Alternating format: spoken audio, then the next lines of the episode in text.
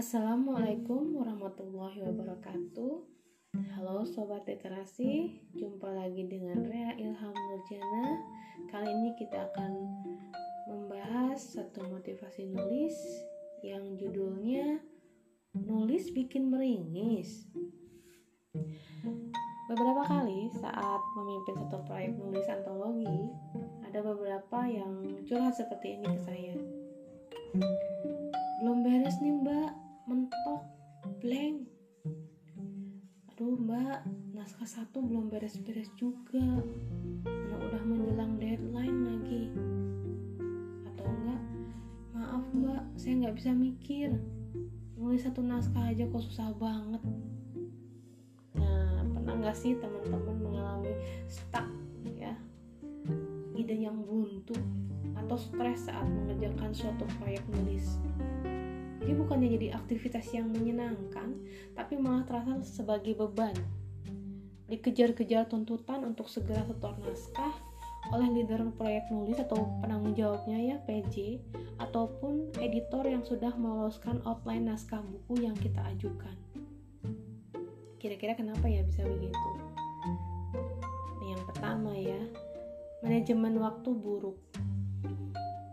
Nah, ini sering banget menimpa para penulis terutama yang masih pemula.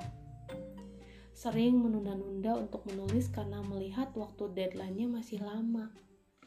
Padahal tanpa disadari time running fast, waktu berjalan cepat. Tanpa terasa, tahu-tahu sudah menjelang deadline aja. Sementara di saat mepet deadline tersebut, tidak cuma satu naskah yang mesti kita bereskan tapi banyak setelah diingat-ingat, kita ikutan proyek nulis itu tidak hanya satu saja, tapi ada beberapa dengan deadline yang bersamaan. Ide yang dulu terlintas saat baru mendaftar proyek nulis itu tidak segera diamankan di bank naskah sayangnya. Jadi ketika sekarang mau nulis malah lupa menulis apa. Kemudian yang selanjutnya adalah yang kedua ya, kalap tanpa perhitungan. Saat ikutan proyek nulis, itu bukan semata-mata karena kita punya stok naskah yang sama tema serta judulnya, tetapi lebih karena kalap atau iri melihat produktivitas sesama penulis. Akhirnya tanpa konsep matang, nulis asal nulis. Kita tidak memikirkan kualitas isi tulisan, yang penting setor. Belum lagi total tagihan yang harus dilunasi ternyata nominalnya melebihi kesanggupan keuangan kita. Ini biasanya kalau kita menulis di antologi yang diterbitkan oleh penerbit indie. Karena penerbit indie biasanya bayar dulu baru dikasih buku terbit. Begitu ya.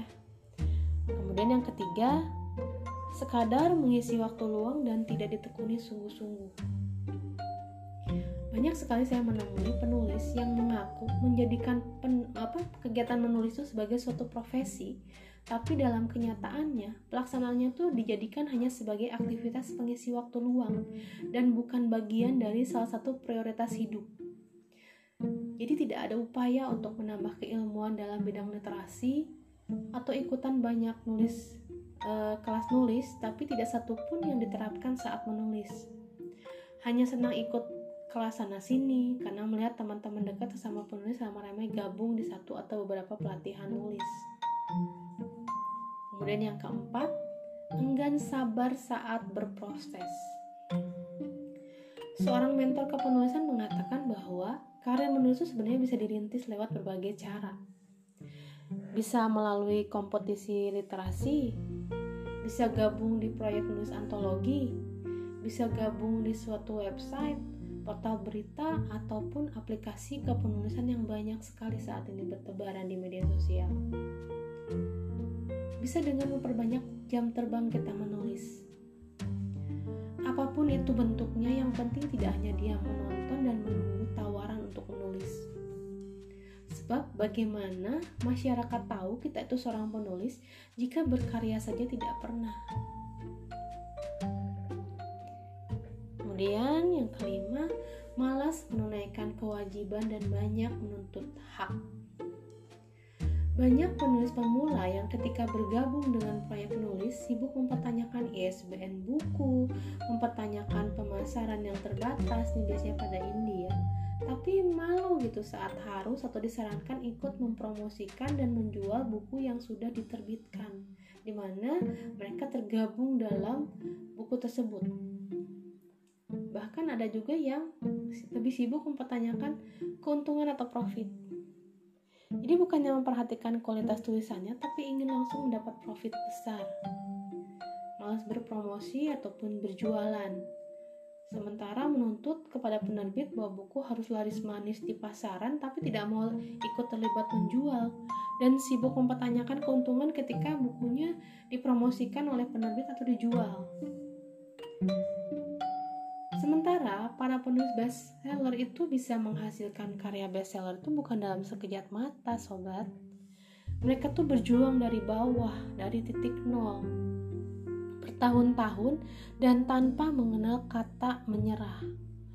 Terus berinovasi, menciptakan trendsetter sendiri, berani out of the box, jeli melihat kebutuhan pasar dan sebagainya. Yang selanjutnya bukan passion. Nah, ini nih yang penting banget nih. Jadi bukan yang menyehatkan malah bikin tertekan. Banyak penulis pemula yang mula-mula menjadi penulis, tapi semakin lama semakin tertekan dan semakin sulit untuk bisa mencari ide-ide menulis atau menuangkan apa yang terlintas di dalam benaknya. Akhirnya baru sedikit berkarya sudah berhenti dan menyerah. Lalu banting setir ke profesi lain yang sekiranya lebih menghasilkan dari segi materi. Tidak lagi bisa merasa enjoy apalagi merdeka saat menulis Menulis itu dirasakan semakin lama menjadi sebuah beban dan sesuatu yang mengejar-ngejar ketenangan kita. Tidak ada rasa kenikmatan sedikit pun. Saat ditagih setelah naskah, kita cenderung apatis, menghindar, menjauhi, hingga mengabaikan dengan berbagai macam alasan yang bisa membenarkan sikap kita. Jeleknya, ujung-ujungnya tuh banyak pihak yang kesel dan kapok menjalin kerjasama dengan kita. Tidak jarang pula loh penulis yang jadi masuk namanya ke blacklist komunitas-komunitas menulis. Aduh, jangan sampai ya sobat-sobat literasi sampai seperti itu. Nah, dari beberapa poin di atas, coba kita tanya sama diri sendiri. Masihkah kegiatan menulis membuat kita meringis? Sekian, terima kasih. Wassalamualaikum warahmatullahi wabarakatuh. Salam literasi.